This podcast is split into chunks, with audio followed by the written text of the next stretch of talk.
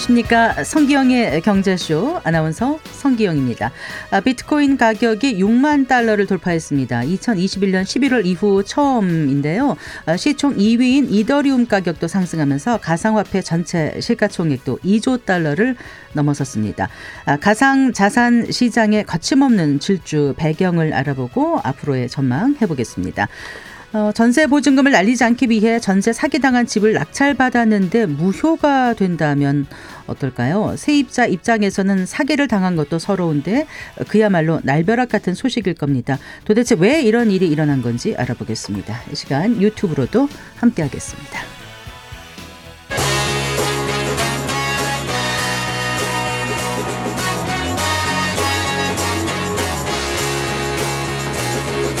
경제 시야를 넓혀드립니다. 투자의 지름길을 안내합니다. 돈 되는 정보를 발견하는 시간. KBS 1라디오 경제쇼.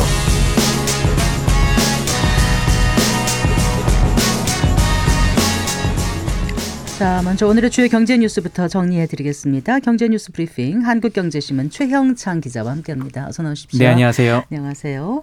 어, 고용노동부에서 근로자 실질 임금을 발표했는데 어떤 결과가 나왔습니까? 네, 지금 물가가 큰 폭으로 뛰고 그다음에 이제 근로자들의 임금이 조금 오르면서 실질 임금이 2년 연속 줄어든 것으로 지금 나타났습니다. 아, 실질 임금은 이 근로자들이 받는 명목 임금을 소비자 물가 지수로 나눠서 100을 곱한 값인데요. 이 물가를 고려한 임금의 실질적 가치를 나타냅니다. 아, 상용 근로자 1인 이상 사업체 다니는 근로자 1인당 지난해 월 평균 실질 임금은 355만 4천 원이었는데요. 전년이 이제 359만 2천 원. 그러니까 이보다 1.1%인 3만 8천 원이 줄어든 겁니다. 네. 작년 근로자들의 1인당 월 평균 명목 임금이 396만 6천 원이었는데요. 전년 대비 2.5% 올랐지만 소비자 물가 지수가 3.6%로 더 가파르게 오르면서 사실상 이 실질 임금이 후퇴한 겁니다. 실질 임금은 2022년에도 0.2% 소폭 줄어서 이 통계 기준이 변경된 2012년 이후 처음으로 감소했는데요. 지금 2년 연속으로 뒷걸음질 친 겁니다. 네. 그 작년 12월만 놓고 보면 명목 임금도 줄었다고요. 그렇습니다. 이 12월 1인 이상 사업체들 근로자들의 이 1인당 임금 총액이 443만 3천 원이었는데요.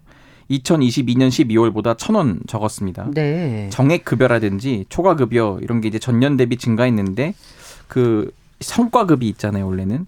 그게 이제 특별급여가 재작년 12월보다 12.4% 줄어든 탓입니다. 네. 지난해 반도체 업황 악화 때문에 삼성전자 반도체 부문도 성과급이 0원이었다 이렇게 많이 그랬죠. 보도됐잖아요. 네. 일부 대기업들조차 성과급을 크게 줄였습니다. 이에 따라서 작년 근로자 전체 연간 특별급여도 전년 대비 2.9% 감소했습니다. 아, 다만 노동부는 연간 특별급여가 이 2021년 14.3%, 2022년 10.4% 크게 늘어난 데 따른 기저효과도 작용했다 이렇게 설명을 했습니다. 음, 그 실질 소득과 관련된 통계도 오늘 나왔죠. 그렇습니다. 네. 통계청 발표인데요.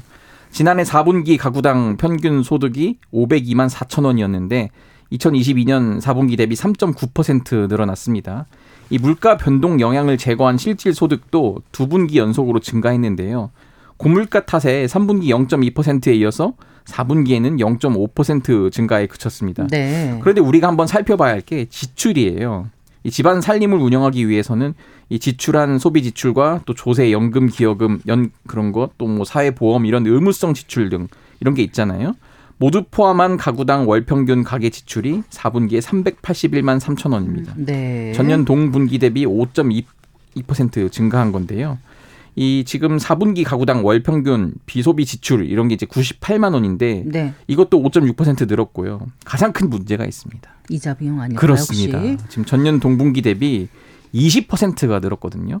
그러니까 요약하자면은 고물가의 서민들은 계속 지갑을 닫고 이자로만 더 늘어나고 이게 또 여기 지금 구체적으로 안 났습니다만 고소득층 소비가 이제 한 8% 늘었다고 합니다. 네, 이렇게 네. 지금 정리가 되고 있습니다. 자, 그래요. 그 정부에서 실시하는 그 전국민 경제 이해력 평가 결과가 어떻게 나왔는지 좀 정리해 주실까요? 예, 예. 우리 국민들이 경제 이해력에 있어서 금융 부문에 좀 취약한 것으로 나타났습니다. 기획재정부 의뢰로 한국개발연구원이 지난해 9월에서 11월 그 18세에서 79세까지 3천 명을 대상으로 이 전국민 경제 이해력 평가를 했습니다. 네. 총 20문항이고요. 질문지를 통해서 이제 대면 조사 방식으로 진행이 됐습니다. 우리나라 국민의 경제 이력 평균 점수 58.7점으로 나타났고 물론 직전 조사에 비해서는 약 2.4점 올랐습니다. 근데 그, 그럼에도 불구하고 60점에는 미치지 못했고요. 연령대별로는 30대가 63.8점으로 가장 높았고 네. 20대 61.9점 이렇게 높았고요. 반면에 70대 46.8점, 60대는 53.6점으로 고령층에서 평균 점수가 좀 낮았습니다. 교육 수준별로도 차이가 있는데 대학교 재학 이상 이제 이런 세대가 64.4점이고 네. 중학교 졸업 이하는 이제 44.6점으로 격차가 19.8점까지 벌어졌습니다. 이게 100점 만점이었겠죠? 그렇습니다. 아, 그 경제 중에서도 이제 문양별로 좀 종류가 나뉠 텐데 어떤 예. 부분을 가장 어려워했다고 나오던가요? 예, 정답률이 가장 낮은 주제가 기준 금리의 파급 효과, 이제 금융과 관련된 건데요. 네. 정답률이 35.3%에 불과했습니다. 제가 한번 그 이- 이번 기회를 빌미로 한번 설명을 해드리려고 하는데요. 금리를 통해서 이제 금융시장이 안정적인지 부자, 불안정적인지 우리가 판단을 많이 하잖아요. 음, 네. 네, 우리나라 기준금리는 한국은행 금융통화위원회에서 결정을 하고 1년에 8번 모여서 이 통화정책 방향을 결정하죠. 금리가 높아지면은 이제 은행 예금 그리고 뭐 대출 금리 이런 것도 대체로 같이 올라갑니다. 네. 그래서 이제 저축이 늘어날 수도 있지만 한편으로는 대출을 받은 뭐 사업자라든지 개인들은 좀 더 힘들어질 수 있는 거죠. 어쨌든 물가가 너무 오르면 금리를 올리는 방식으로 이 가계 소비를 잠소시켜서 좀 물가 안정을 이제 도모하고요. 네. 금리가 낮아지면은 주가와 부동산 가격, 채권 가격이 상승을 하죠. 그리고 경기가 겨- 경기를 부양할 필요가 있을 때는 이제 금리를 낮추는 방향을 잡는 겁니다. 뭐 재무 관리나 수요와 공급 등을 묻는 질문에는 10명 중 7, 8명이 맞춰서 비교적 정답률이 높게 나왔습니다. 음, 또 어떤 내용이 나왔습니까? 네. 그 이제 경제 지식을 어떻게 취득하냐 이런 경로를 묻는 것도 있었는데 음, 네. 이 TV나 라디오라고 꼽은 분이 43.3%로 가장 많았습니다. 아, 그래요? 제가 오. 진짜 이걸 막중한 책임감을 느끼고 있는데요. 네. 그 다음이 이제 인터넷 포털 사이트입니다. 근데 주로 이제 60세 이상 고연령층이 라디오, TV에서 이제 경제 지식을 얻는다 이렇게 많이 그렇군요. 응- 응답하셨고요. 네. 20, 30대는 주로 포털 사이트에서 많이 이제 얻는다고 응답을 했습니다. 경제 이슈에 관심이 있다는 응답은 40.1%로 조사, 조사됐고요. 지금 올해 6월이죠. 정부가 이제 관계기관 합동 플랫폼 출범을 앞두고 있는데요. 네. 경제교육 컨텐츠를 한데 모아서 디지털 경제교육 플랫폼을 출범할 예정입니다. 네. 특히 이번 조사에서 이제 수도권과 비수도권 간 경제 이해력 격차도 좀 두드러졌는데 그래서 이제 비수도권에서는 지역 경제 교육 센터를 적극 활용해서 각종 프로그램을 좀 운영을 하고 예를 들어 이제 노후 대비 뭐 이런 것도 교육이 필요하잖아요. 네. 어쨌든 이런 것도 교육을 할 예정입니다. 알겠습니다. 자, 애플의 그 팀 쿡 최고 경영자가 주주총회에서 한 말이 지금 주목받고 있다면서요? 그렇습니다. 소개해 주세요. 네, 팀 쿡 애플 최고 경영자가 주주총회에서 이렇게 얘기했습니다. 생성형 인공지능의 이제 새로운 지평을 열겠다 이렇게 한 건데요. 어, 생성형 이제 AI라고 하겠습니다. AI의 놀라운 잠재력을 보고 있다. 그러면서 이것이 현재 이 분야에 상당한 투자를 하고 있는 이유다 이렇게 말을 했는데요. 그 애플은 이제 생산성, 문제 해결 등에 있어서 사용자에게 혁신적인 기회를 열어줄 것이다 이렇게 말을 했습니다. 사실 지금 좀 언론에서 주목하는 거는 애플이 그동안 AI라는 용어 대신에 네. 이 기계학습이라고 하죠. machine learning, ML이라고 요약을 합니다. 이 기계학습이라는 용어를 사용해 왔는데 이번 주주총회에서는 AI 기반이라는 단어를 사용해서 좀 네. 많이 좀 주목을 하고 있습니다. 그렇군요. 최근 삼성전자가 그 인공지능 기반 그 갤럭시 스마트폰 출시한 게 영향을 미친 게 아닌가 싶은데요. 네, 맞습니다. 시장에서 어떻게 분석하고 있습니까? 그렇습니다. 지금 그래서 애플이 이제 현재 이제 아이폰을 만드는데 이 아이폰에 탑재된 음성 비서 시리라고 있잖아요. 네네. 생성형 AI를 기반으로 한 업그레이드를 진행 중인데요. 또 앱에서 이제 프레젠테이션 슬라이드를 자동으로 이제 만들거나 또 앱 개발 플랫폼인 이 AI가 이제 코딩을 돕는 지금 이런 것도 연구 중이다 이렇게 알려져 있습니다. 아, 애플 직원들은 최근 생성형 AI 관련 기술 논문들을 많이 공개를 하고 있거든요. 짧은 동영상에서 애니메이션 3D 아바타를 생성하거나 또 뭐 정지 이미지에서 이제 애니메이션을 적용할 수 있는 도구 이런 것들이 대표적입니다. 애플과 스마트폰 시장을 두고 경쟁하는 삼성전자 그리고 구글은 올해 다양한 또 스마트폰 AI 기능을 공개했는데요. 이 때문에 지금 올해 하반기죠. 애플표 AI 폰이 나오는 것 아니냐 이런 전망을 시장에서 내놓고 있습니다. 네. 어, 최근 애플이 애플카 프로젝트 중단한 것도 이번 AI 그 발표와 연관이 있을까요? 그렇게 지금 보여지는데요. 애플이 이제 꿈의 자율주행 자동차를 천명하면서 10년 동안 이 수조 원을 쏟아부었었거든요. 이 애플카 프로젝트라고 하죠. 결국은 무산이 됐잖아요. 애플이 이제 자동차 개발팀 그런 special 프로젝트 그룹 임직원 2천여 명에게 개발 프로젝트 중단을 공지했다고 이제 외신들이 지금 보도를 했습니다. 애플의 애플카 포기에는 이 글로벌 전기차 시장의 위축에 좀큰 영향을 미쳤다 이런 분석이 나오는데요. 네. 어, 지금 애플의 당초 구상이 자율주행차가 이제 AI 시대의 중심이 될 것이다 이렇게 전망을 했었어요. 그런데 사실은 어떻게 되고 있냐 보니까 실제로는 지금 생성형 AI가 그 자리를 대신하고 있잖아요. 뭐 OpenAI라든지 마이크로소프트에 좀 밀린기도 했고 심지어 AI 스마트폰은 삼성전자가 먼저 선점을 했습니다. 어쨌든 애플 입장에서는 이 애플카가 돈 먹는 하마였는데 음, 네. 이걸 이제 빠르게 정리하고 생성형 AI에 투자를 집중하는 것이 이제 자원 그다음엔 또 이런 우수한 자원들을 또 재배치하겠다. 그럴 수밖에 없는 환경으로 가고 있다. 이런 분석을 시장에서 내놓고 있습니다. 네, 잘 들었습니다. 고맙습니다. 감사합니다. 아, 경제뉴스 브리핑 한국경제신문 최형창 기자와 함께했습니다.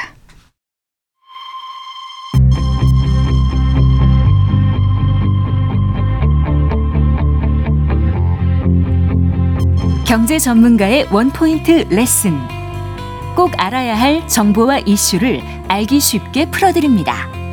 대한민국 경제 고수와 함께 투자의 맥을 짚는 KBS 일라디오 경제쇼. 진행의 성기영 아나운서입니다.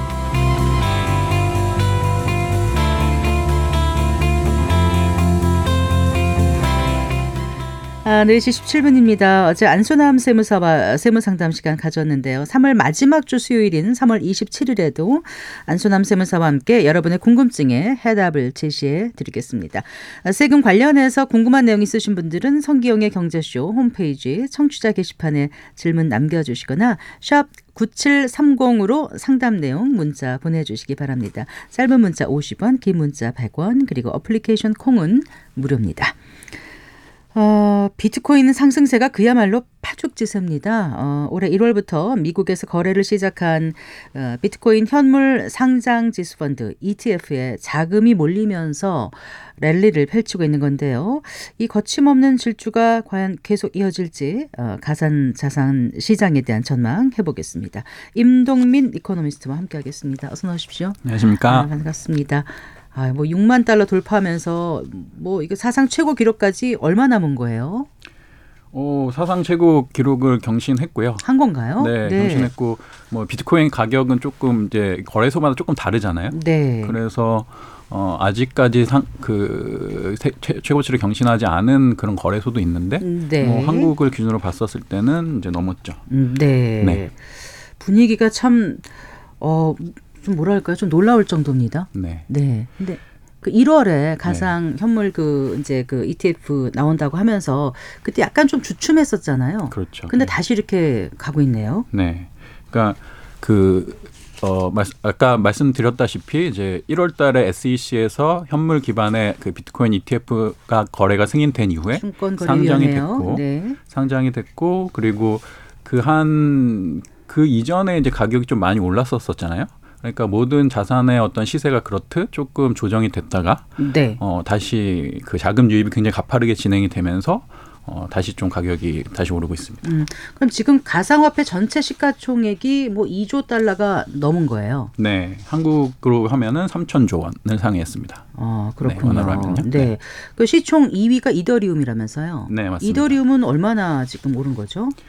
이더리움은 지금 제가 가격을 봤더니 한 440만 원 정도를 상회를 했고요. 네. 어, 이더리움 같은 경우에도 뭐 비트코인만큼의 상승세는 아직 아니지만 뭐 가격 상승이 좀 동반되고 있는 상황입니다. 음, 네.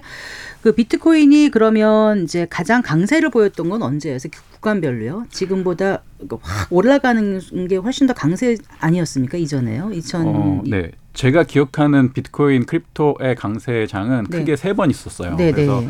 어, 2016년, 2017년 있었고요. 네. 그리고 그때는 음, 한, 한, 6, 한 6년 지났네요. 근데 그러네요. 그때 보면은 이제 그때의 crypto 시장의 어떤 재료는 이런 거였습니다. 중국에서 어, 자금 유입이 굉장히 강했었고 네. 전 세계적으로 ICO라고 하는 initial coin offering 네. initial coin offering이라고 하는 그 시장이 형성이 되면서 굉장한 붐이 있었고요. 2016년, 네. 17년에.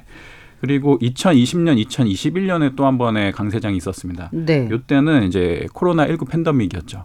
코로나 19 팬데믹이 되면서 전 세계적으로 제로 금리로 하, 어, 가게 되면서 유동성 과잉이 나타났고요. 네. 요번이 이제 세 번째 강세장인 것 같아요. 네. 네. 이번에는 그러면은 왜 이렇게 강한 거죠? 지금은 이제 그 비트, 비트코인 현물 기반의 ETF가 나오게 되면서 네. 본격적으로 미국에서 어, 자금 유입이 굉장히 큰 폭으로 진행이 되고 있는 거죠. 그래서 지금 한 달 반 정도 지났지만 어 그 ETF의 AUM 총 네. 운용 자산이 400억 달러에 이르렀거든요. 네. 400억 달러의 아주 빠른 속도로 이제 자금 유입이 진행이 된 건데 네. 뭐 이렇게 빠른 속도로 자금 유행 그 자금 유입이 진행된 어떤 그런 자산군은 없었던 것 같아요. 네. 음. 그리고 중앙은행이 그 CBDC 도입 어, 등 이제 제도화에도 뭐 기대를 하고 있다 이런 얘기도 나오더라고요. 그렇죠. 네. 그 CBDC 하면은 이제 중앙은행 디지털 통화인 거죠. 맞습니다. 네. 지금 보면은요, 이제 crypto spring이란 그 기사가 많이 눈에 띄어요. 구체적으로 어떤 뜻인지 시장에선 지금 crypto winter를 지나서 spring, summer 뭐 기대하고 있다 이렇게 얘기 나오던데요. 그러니까 이 자산 시장의 어떤 그 사계절을 표현할 때 어, 봄, 여름, 가을, 겨울을 하게 되는데 이게 이제 열매를 맺는 과정이라고 생각하면 될 것 같아요. 그래서 봄에 이제 싹을 트고 그다음에 네. 여름에 자라서 가을에 수확하고 겨울엔 좀 쉬게 되죠. 네. 이런 것들을 이제 빗대서 자산 시장의 사계절을 설명을 하게 되는데 네. 지금 이제 그 crypto spring이라고 하는 얘기들이 되게 많이 나오고 있고 또 summer로 이어지지 않을까라는 기대도 있는 것 같습니다. 네. 그래서 지금 한 2023년, 2000, 2022년, 2023년 같은 경우에 보게 되면은 네. 테라 루나 사태 그래요. 그리고 네. FTX 파산 사태 그래요. 그것을 네. 겪으면서 이제 엄청난 그 침체기가 있었잖아요. 그렇죠. 급락했었죠. 있었고요. 네. 그것을 지나고 이제 스프링이 오고 나서 이게 더 활성화되는 이제 썸머로까지 이어지지 않을까라는 네. 기대감이 있는 어. 것 같습니다. 청취자분들의 이해를 돕기 위해서 crypto가 뭔지 아, 말씀해 주세요. 비트코인 얘기하다 왜 crypto야 이렇게 하시는 분들도 계실 것 같아요. 아, 네네. 그러니까 또 crypto 같은 경우에는 암호화 자산을 네, 네. 의미하는 거고요. 네. 블록체인 기술의 그 경제적 유인을 제공하는 징표이자 자산의 표시를 네. 이제 crypto라고 합니다. 그러니까 crypto 화폐, 뭐 코인, crypto 다 같은 말로 그냥 생각하시면 그렇습니다. 어렵진 않을 것. 같아요. 네. 자, 지금 말씀하신 대로 시장이 이제 crypto summer까지 기대할 정도로 비트코인과 이더리움 같은 코인 시장이 이제 강세를 보이고 있는데 아까 그 이제 수급이 그러니까 막대한 자금이 들어오고 있다고 말씀하셨잖아요. 네. 어떻게 자금이 들어오고 있는지 과정을 잠깐 좀 설명해 주신다면요.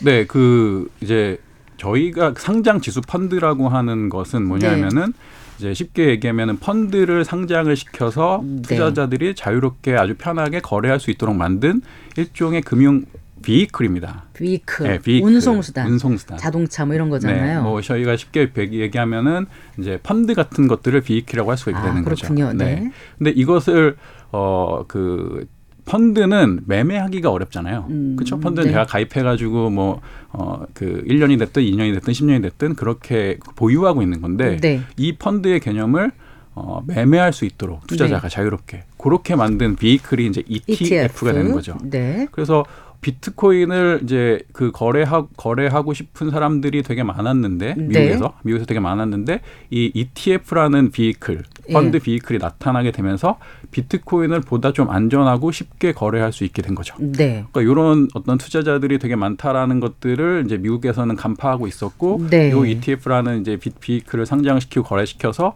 보다 이제 많은 자금 유입이를 진행이 됐고 네. 그러다 보니까 이제 뭐 시세가 오르게 되는 현상들이 나타나게 음. 되는 거죠.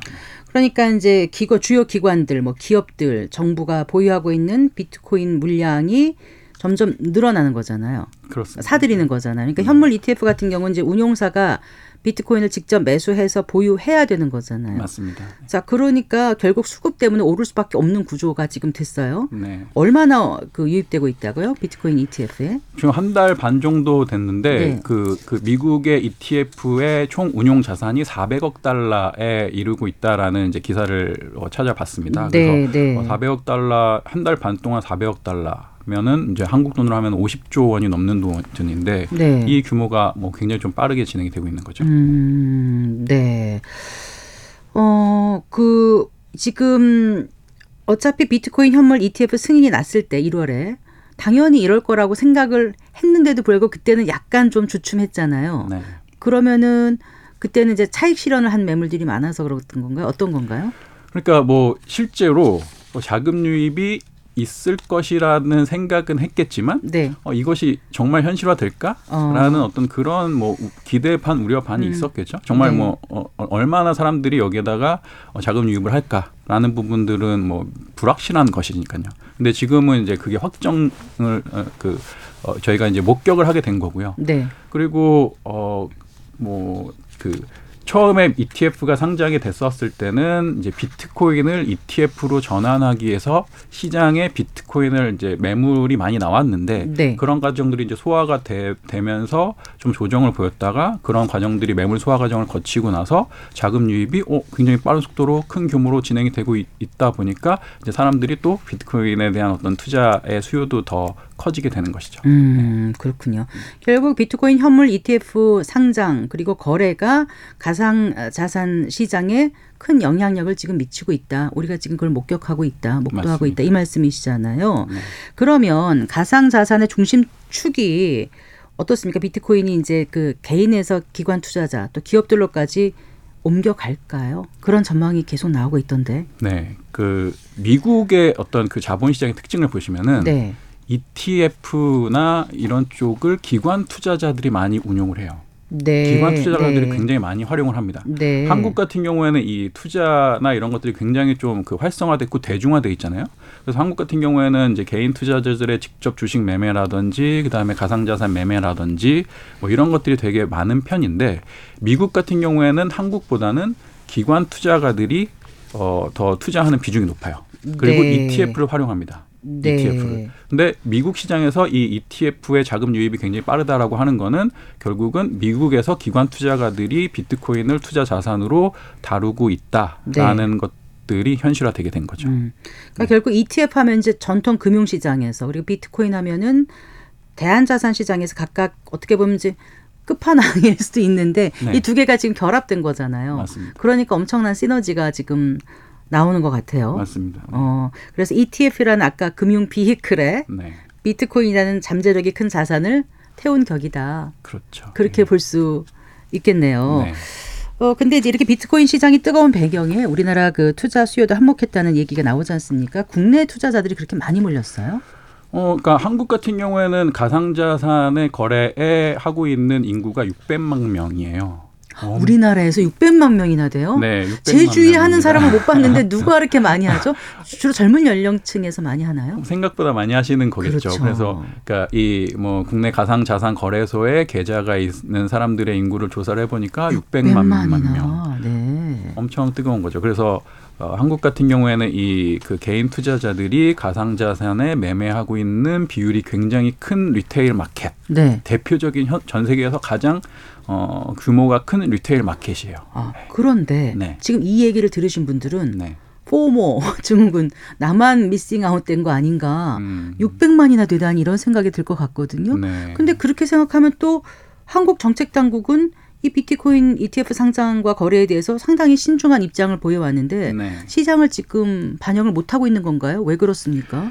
그러니까 한국 정책 당국의 입장에서는 제 생각엔 두 가지를 고려한 것 같아요. 첫 번째는 이 기초 자산이 자본시장법에서 규율하는 재산이 네, 확정적이어야지 이제 금융의 상품으로 낼 수가 있는데 네. 이 부분에 대해서 비트코인이 그 한국의 자본시장법에서 해당되는 기초 자산인지가 다소 좀 판단을 어, 좀 더 신중하게 해야 된다라는 네. 입장 하나.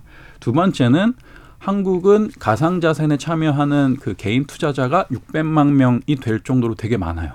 그러니까요. 그러니까 이렇게 됐었을 때 이제 이 투자가 더 쉬워지게 됐었을 때 ETF가 네, 근데 그러면 혹시나 이게 이제 비트코인이라는 거는 굉장히 좀 위험성이 사실은 있는 자산임을 현실적으로 인정을 해야 되는데 네. 이게 만약에 큰 폭의 조정으로 다시 바뀌게 될 경우에는 네. 투자자들이 굉장히 좀 많은 피해를 볼 수 있다. 어. 요두 가지의 점들을 고려를 해서 네. 조금 더 이제 신중하게 도입을 검토하는 것 같습니다. 네, 당국의 입장은 이해가 갑니다. 네. 그런데 비트코인 반감기라는 게 있지 않습니까? 그게 4월이라면서요. 네. 반감기가 뭐야? 또 이렇게 물어보시는 분들을 위해서 설명해 네. 주신다면은요. 그러니까 비트코인은 어 이게 그 설계가 됐었을 때 네. 어, 그 10분에 발행되는 비트코인이 네. 딱 정해져 있습니다. 네. 그러니까 10분마다 발행되는 비트코인이 정해져 있는데 네. 이 비트코인이 10분에 몇 비트코인이 나오는지가 네. 이제 사, 대체로 4년 주기로 네. 어, 절반씩 돼요. 아, 네. 그걸 이제 반감기라고 하고 올해 4월에서 5월쯤에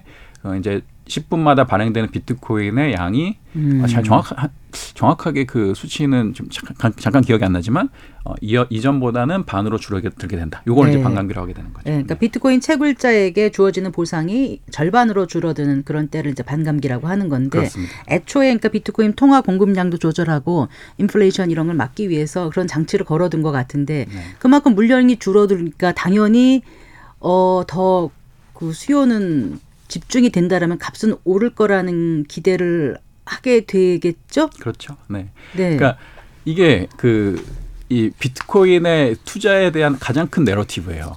그러니까 비트코인은 되게 희소성 있는 자산이다. 통화처럼 네. 이렇게 많이 많이 풀리는 게 아니라 희소성이 있는 것이고 이게 만약에 이제 그 반 나오는 게 반이 되게 된다라고 한다면은 네. 어, 내가 그 희소한 자산을 사기 위해서 더 큰 가격이 형성될 것이다. 음. 라는 이제 일종의 투자에 대한 큰 narrative인데 사실 이게 logical한 개념은 아닙니다. 네. 시장은 항상 그 네. 로직에 따라 움직이진 않으니까요. 그렇죠. 네. 오히려 logical하게 보면은 네. 그러니까 비트코인 반감기는 내가 채굴자들이 받, 받을 수 있는 방, 그 비트코인의 양이 반으로 줄어들게 돼요. 음. 반으로 줄어들게 돼요. 그래서 그래서 이게 가격이 높아지게 되면은 그 채굴자들의 어떤 수익이 높아지게 되는 거고 네. 어, 마- 반, 반대로 이제 가격이 떨어지게 되면은 내가 얻- 얻게 되는 비트코인도 줄어들게 되는데 가격도 더 떨어지게 되겠죠. 네. 이런 로직입니다. 그래서 이 시장이 계속 유지되게 하- 하면 하려고 한다면은 네. 이제 가격이 계속 상승해야 되는 거고 어. 만약에 가격이 네. 하락하게 된다면은 채굴자들은 그 수익이 굉장히 저하될 거예요. 음, 네. 네. 얼마까지 간다고 보세요?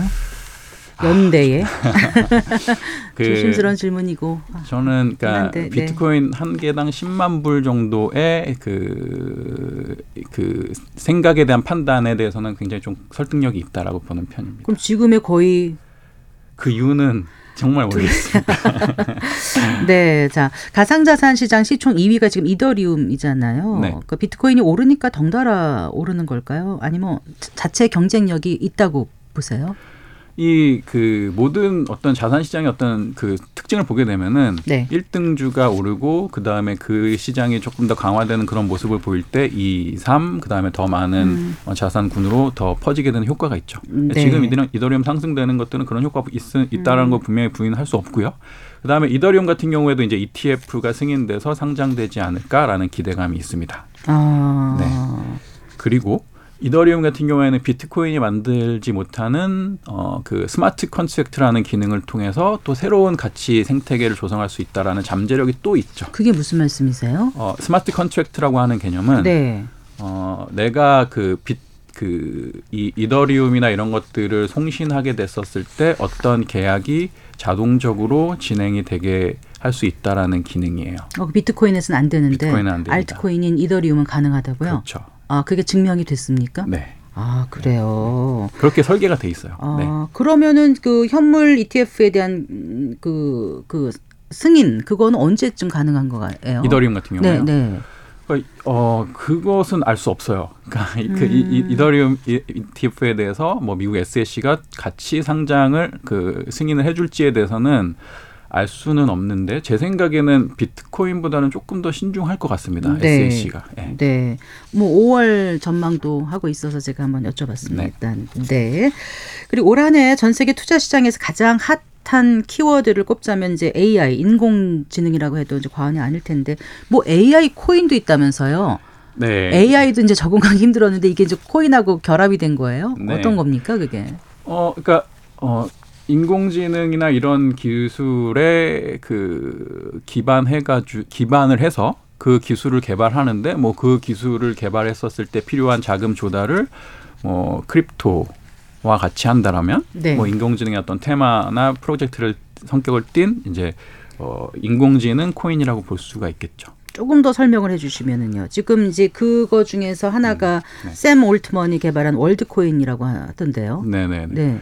어, 네, 그래서 그, 어, 그 인공지능의 어떤 그 새로운 기술이나 이런 것들을 도입하게 됐었을 때 네. 어, 나는 이런 이런 어떤 비전을 갖고 어, 개발을 해 나갈 거야라는 네. 비전을 갖고 이제 코인을 발행을 한 거죠. 뭐 그런 음, 어, 것인데 근데 이제 그 그게 이제 그 아까 소대 말씀드린 이니셜 코인 오퍼링의 개념이거든요. 음, 그러니까 인공지능의 어떤 기술을 개발하는데 주식이나 채권으로 자금을 조달하지 않고 crypto로 자금을 조달하는 거죠. 네, 그렇군요. 네. 그러니까 ChatGPT 아버지라고 부르는 그 OpenAI의 그 샘 올트만이 한 게 이제 월드코인이라고 하던데 네. 이거 같은 경우는 그 뭐 홍채 데이터를 어 홍채 데이터 이런 인식을 할 수 없는데 그걸 극복했다 뭐 이런 장점이 있다라고 하는데 네. 그래서 지금까지 봤던 일반 그 비트코인보다는 한 단계 더 나아간 건가요? 어, 그러니까 그, 그, 그 월드코인이라고 하는 이제 샘 네. 올트만이 참여했다고 하는 월드코인이 네. 인공지능 기술을 어, 그 개발하는지는 좀 확인이 필요해 보여요. 그래요. 다만 네. 이제 샘 올트만이 관여했다라는 점에서 아. 그러니까 이그 그 인공지능의 그 ChatGPT를 만든 OpenAI CEO인 샘 올트만이 관여했다라는 점에서 네. 인공지능의 어떤 프로젝트로 이게 그 더그 진화할 수 음. 있지 않겠느냐라는 네. 기대감이 있는데 이 부분은 분명히 확인이 필요합니다. 그래서 가격 상순위는 일단은 샘 올트만 때문에 많이 크게 보이고 있는 거군요. 네.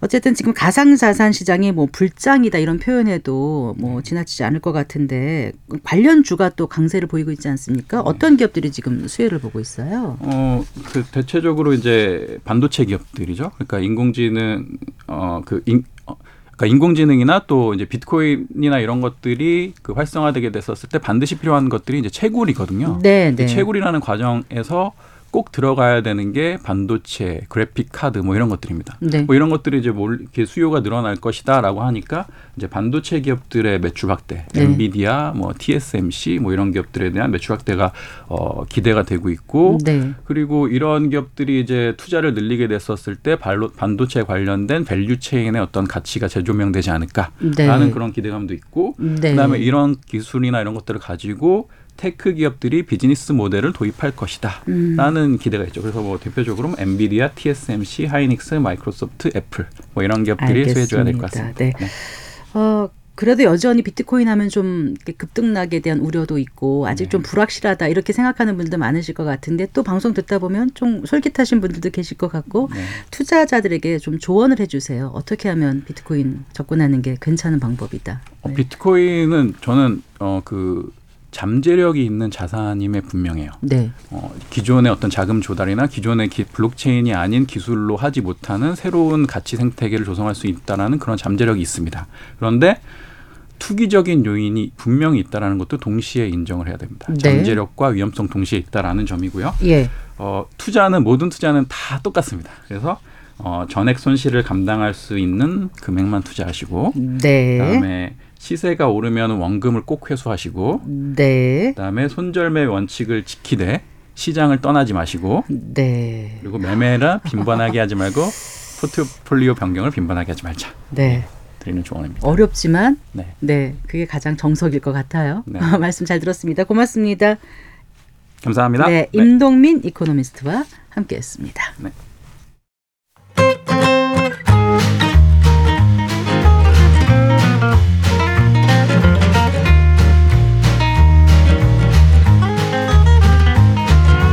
경제 맛집 투자 핫플. 지금은 돈 벌기 딱 좋은 시간. KBS 일라디오 경제쇼.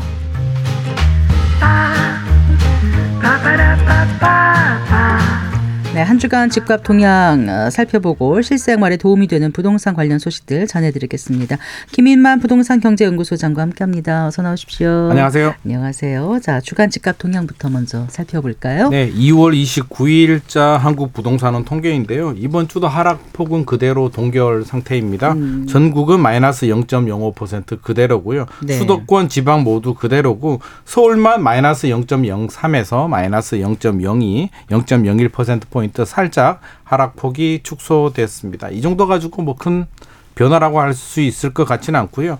상승 지역은 31개에서 28개로 살짝 줄어들었고요. 하락 지역은 134개에서 140개로 오히려 늘어났기 때문에 네. 그냥 하락세 약한 하락세 지속이다. 그리고 최근에 제가 KB하고 이제 부동산 R124 통계도 한번 뽑아봤는데요. 네, 네. 큰 변화는 없습니다. 부동산 R124는 0% 보합이고요. KB는 11월 이후에 이제 계속 내려가고는 있는데 이제 80 정도, 89.812 우리가 100 이하면 매도세가 좀 강하다라고 하는데 작년 11월이 90.177이었고요. 살짝 살짝 내려왔습니다. 네. 그리고 오늘 또 따끈따끈하게 국토부에서 1월 주택 통계가 나왔거든요. 그래서 그것도 좀 소개를 해드려야 될 것 같은데 네. 미분양을 보면 미분양이 12월 어 12월 미분양이 6만 2,489 호였는데 이번은 63,755호 네. 2% 정도 미분양이 늘어났고요. 수도권은 1.3%가 늘어났고 지방은 2.2%가 늘어났습니다. 아무래도 수도권보다는 지방 분양 시장이 더 얼어붙었다라고 해석할 수 있을 것 같고요. 우리가 항상 이야기하는 악성 미분양 네. 다 공사 끝나고도 미분양이 남아 있는 준공 후 미분양이 또 4.7%가 늘어났습니다. 그래서 네. 일반 미분양보다도 악성 미분양인 후 미분양 증가 속도가 조금 더 빠르다라고 우리가 알 수 있을 것 같고요. 거래량은 12월 대비 1월이 13.1% 정도 늘어났고요. 전월세 거래량은 17.1% 늘어났으니까 12월보다는 1월이 거래량 좀 늘어났다. 그리고 우리가 이제 장기 공급 물량을 이야기할 때 인허가 착공 분양 물량을 많이 이야기를 하는데요. 네. 어, 전년 그러니까 2023년 1월과 비교를 해보면 좀 늘어나긴 했는데요. 이- 인허가는 20.5%가 늘어났고요. 착공은 47%, 분양은 646%가 늘어났는데 네. 이게 뭐 건설업계가 좋아져서 늘어난 게 아니고 우리 작년 1월 분위기 아시잖아요.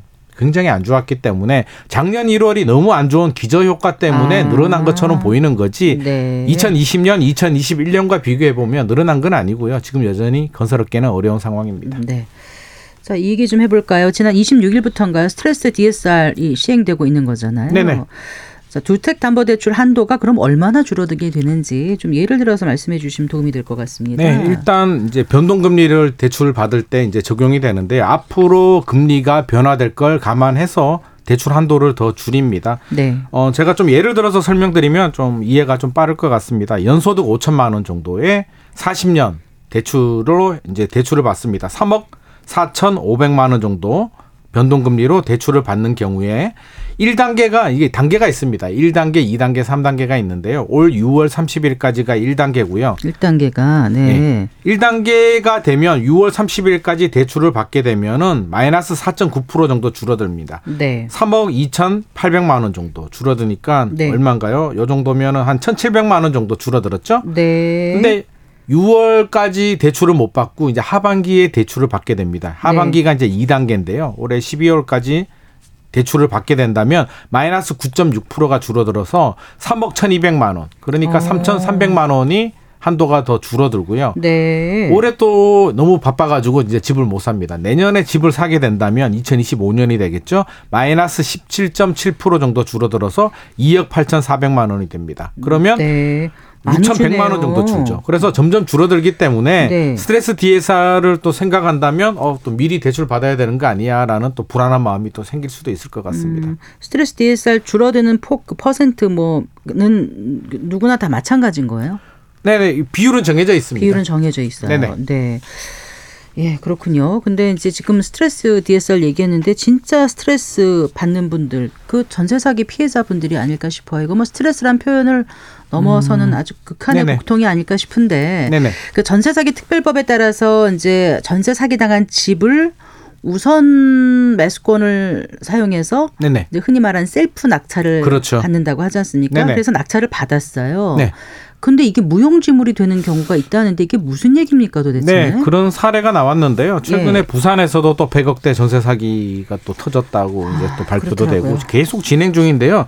이 사례가 좀 어, 굉장히 좀 의미가 있는 게 우리 전세 사기 특별법을 이제 작년에 국회에서 이제 통과를 시켜서 발의가 됐는데 특별법이 이제 가장 강력한 수단이 셀프 낙찰이잖아요. 우선 매수권을 가지고 이제 낙찰을 받게 되는데 네. 제가 먼저 사례를 좀 설명을 드릴게요. 이분이 전세 보증금이 2억 2천만 원이었습니다. 2억 2천만 원인데 전세금을 못 받게 되니까 네. 이제 경매로 넘어갔죠. 2억 원의 낙찰을 받았습니다. 이분이 그러면 원래 받아야 될 전세금은 2억 2천인데 네. 2억이니까 받아야 될 돈은 더 많은데 어차피 내가 집주인이 됐고 네. 나중에 집값이 올라갈 수도 있으니까 괜찮은 거다. 서로 서로 그냥 없는 거로 하자. 어. 우리 샘샘하자라는 네. 개념이 상계처리라고 하거든요. 네, 네. 그래서 상계 신청서를 냅니다. 나 그냥 2억 2천 전세금은 안 할 테니까 그냥 내 2억에 낙찰 받은 거로 할래. 돈 추가로 내지 않고 그냥 이 집이 내 집이 되는 겁니다. 음, 그래서 네. 상계 신청서가 받아지면은 이제 그렇게 깔끔하게 처리가 되고요. 이 집의 전세금 1억 2억 2천 중에 1억 7천만 원을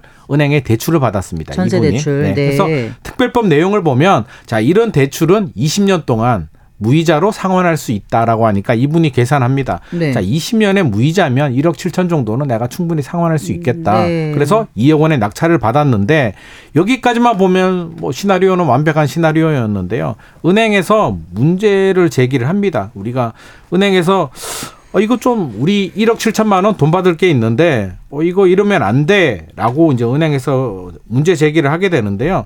이걸 채권 신청이라고 합니다. 은행에서 네. 어, 우리 돈 받을 거 있어 상계 처리하면 안 돼라고 어, 이의 1억 제기를 7천 하는 줘 이거군요. 그렇죠. 네. 근데 특별법 내용에 뭐 20년간 무이자 상환할 수 있게 해줬는데 네. 은행에서 채권 신청을 하게 되니까 이분 입장에서는 이게 받아지지 않으면 상계 처리가 안 되면 2억 원을 돈을 또 내야 됩니다. 추가로. 그 돈은 어디서 마련해요, 갑자기? 그래서 이분은 이제 날벼락을 맞게 되는 거죠. 아. 왜 이런 사건이 생겼냐면 또 네. 거슬러 올라가면 은행들도 보험을 가입을 하거든요. 네. 이게 이런 문제가 생길 것 같아서 보험을 가입하는데 네. 서울 보증보험 SGI에서 네. 은행에 공문을 보냅니다. 무슨 공문을 보내냐면 임차 주택이 경국매로 넘어간 사실을 은행이 알게 되면 가만히 있지 말고 배당 기일까지 배당 요구를 해라. 너 너희들 돈 빌려주고 왜 노력을 안 하니? 그리고 아. 우리한테 보험금 신청하지 마. 아. 너희들이 노력 안 했으니까 공문 보내고 최대한 노력을 해라는 공문을 보내니 이 공문을 받은 은행에서는 화들짝 놀라게 되죠. 어 보험 처리가 안 되는구나. 네. 무이자로 해서 될 문제가 아니네. 우리는 법대로 해야겠다라고 해서 이제 채권 신청을 한 거고요. 네. 이렇게 좀 억울한 경우. 근데 이분 같은 경우는 특별법을 믿고 진행을 했는데 이게 또 2억 원을 추가로 내라고 하니까 굉장히 곤란한 상황에 빠졌습니다. 그럼 안 내면 어떻게 되는 거예요? 안 내면 경매 받은 집을 안 내게 되면 결국에는 경매 낙찰을 못 받게 되는 거고요. 2억 2천 전세금은 또 받을 길이 소원한 거죠. 야, 참 전세 사기 피해 당한 것도 너무 억울한데 네. 그 보증금을 못 받으니까 잃어버릴 수는 없으니까 네. 그 집에 꼭 그 집을 꼭 매수하고 싶지 않았는데도 어쩔 수 낙찰 없이 받아서 매수한 어, 이거 정도라도 아니에요? 이제 손해를 줄이려고 했는데, 했는데 지금 낙찰 받은 것도 지금 제때 그렇죠. 이, 대금을 내 전세금 2억 못하면 2천은 언제 받을지도 모르겠고 사실은 받기가 힘들죠. 경매 그 할 때 넣는 거 있잖아요. 네네. 계약 얼마라 그러죠? 10% 넣나요? 그렇죠, 그렇죠. 그거를 그러면은 그것도 거예요? 잔금을 못 내게 되면 문제가 되는 거죠. 야. 근데 이분 같은 경우는 그냥 전세 사기 특별법을 믿고 한 거거든요. 그냥 법대로 믿고 했는데 자. 또 이런 일이 생기니까 아마 이 특별법 내용에 아마 허점이 좀 발생을 한것 음, 같습니다. 뭔가 좀 보완이 필요할 보완이 것 필요할 같아요. 것 후속. 대책 있고 맞습니다. 이런 부분은 소급해서라도 좀 구제해 주다든가 이런 맞습니다. 방침을 좀 마련해야 될 것 같습니다. 우리 특별법 발표할 때도 보완을 하겠다라고 했습니다. 6개월마다 아. 보완을 한다라고 하니까 이런 네. 허점을 좀 보완을 해서 네. 이런 피해가 발생하지 않도록 또 적극적으로 좀 보완을 해야 될 것 같습니다. 네. 자, 그리고 정부가요. 그 네. 이제 GTX를 뭐 연장하거나 신설한다는 얘기도 있었고 네네. 그 지난주에 나왔는지 이번 주에 나왔는지 여의도 면적의 뭐 800배가 네, 넘는 그린벨트? 그린벨트도 풀고 네. 뭐또 군사 보호 구역도 풀겠다 이런 네네. 얘기까지 나오지 않았습니까? 네네.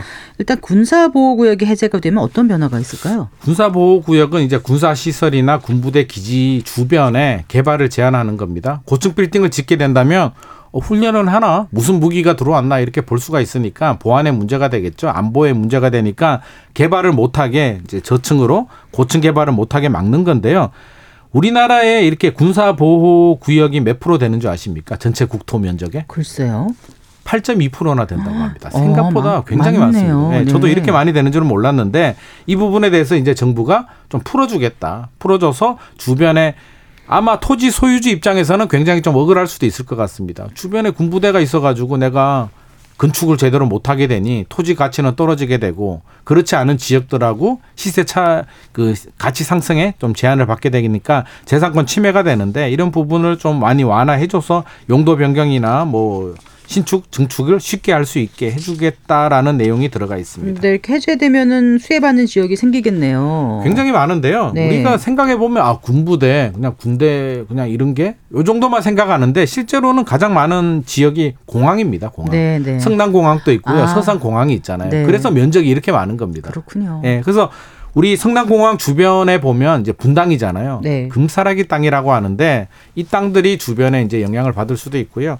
작년에 제가 어떤 분을 만났는데 뭐 정부 관계자도 아니고요. 성남공항 언젠가는 개발되겠지? 주변에 땅을 샀다라는 이야기를 들었는데 오호. 제가 그 이야기 듣고 아니 언제 풀릴 줄 알고 그거 너무 좀 무모한 거 아니냐라고 이야기를 했는데 이 발표를 보니까 무모한 게 아니었던 것 같습니다. 부동산 전문가도 소용이 없으시군요. 네네 뭐운 앞에는 이게 방법이 없는 것 같은데 아, 네. 이게 공항 주변이나 이렇게 다양한 구역들이 아무래도 좀 영향을 음. 많이 받을 것 같습니다. 그리고 또 그 서남권 대개조 계획이 발표됐더라고요. 네네 서남권 하면 어디 어디입니까? 서남권이라고 한다면 이제 우리 KBS가 있는 영등포도 포함이 되는데 네. 뭐 구로, 영등포 그 전체적으로 그 김포공항 쪽도 그렇고요. 양천구 강서, 다 포함이 됩니다. 양천 관악 통자. 네, 금천구, 강서구까지 다 포함해서 예. 일곱 개 구가 모두 다 포함이 되는데요. 어, 준공업 지역이 좀 많. 영등포만 본다면 영등포가 상당히 오래된 지역이거든요. 음, 일제 그렇죠. 강점기 시절에 신도시로 개발이 된 지역이기 때문에 오래된 공장 지역들이 굉장히 많습니다. 좀 낙후가 많이 되어 있는데 중공업 지역이 우리가 좀 어, 공장 지역이라고 생각하는데 용적률이 좀 높게 개발할 음, 수가 있습니다. 원래요, 그렇죠. 네, 원래 네. 최대 법적으로는요 400%까지 개발이 되는데 네. 서울시는 조례로 400%까지 개발 못하도록 좀 막고 있거든요. 아? 과밀 개발이 하면 안 네. 되는데 이번에 그냥 400%까지 해주겠다라는 내용이 들어가 있는데 이게 실제로 이렇게 될지는 좀 지켜봐야 될 것 같고요. 네. 서울시에서는 싱가포르 가면 음. 간척 사업으로 용적률 1,300%까지 개발한 마리나 베이 같은 화이트 사이트가 있는데 네. 이렇게 초고밀 개발을 하겠다라고 발표는 했는데 실제로 또 토지 소유주들하고 여러 가지 이해관계가 있기 때문에 네. 이렇게 개발이 될지는 좀 지켜봐야 될 것 같습니다. 초고밀도 개발을 하려면 돈도 엄청 많이 들어갈 텐데. 돈도 많이 들어가고 또 여러 가지 네. 부작용들이 또 생길 수도 있습니다. 그래요. 요즘 뭐 부동산 관련 그 정부 발표가 계속 쏟아지니까 혼란스럽기도 하고 좀 그런 마음이 듭니다. 그 지난주에 그 강남 무순이 청약 아파트 소개하면서 이제 100만 명이 몰릴 수 있다고 했는데 진짜 어, 100만 명 몰린 거예요? 진짜 100만 명이 몰렸습니다. 예. 101만 3,456명이 몰렸는데요.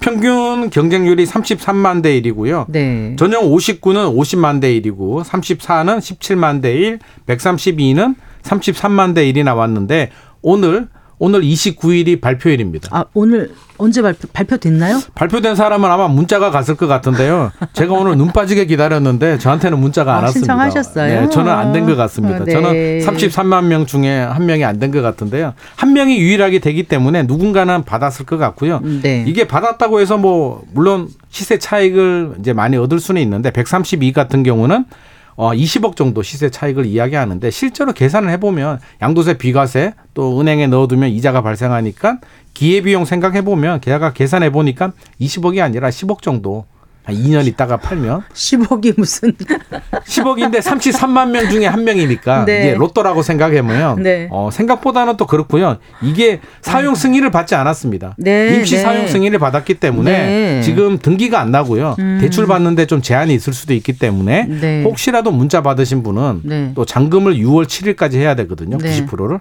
자금 계획 좀 꼼꼼하게 세워야 될것 설마 같습니다. 이분이 선당후곰 해가지고 일단 신청했다가 이래저래 안 돼서 네. 혹시 다음 차례가 나한테 오는 게 아닌가 기대하시는 분이 계실지도 모르겠네요.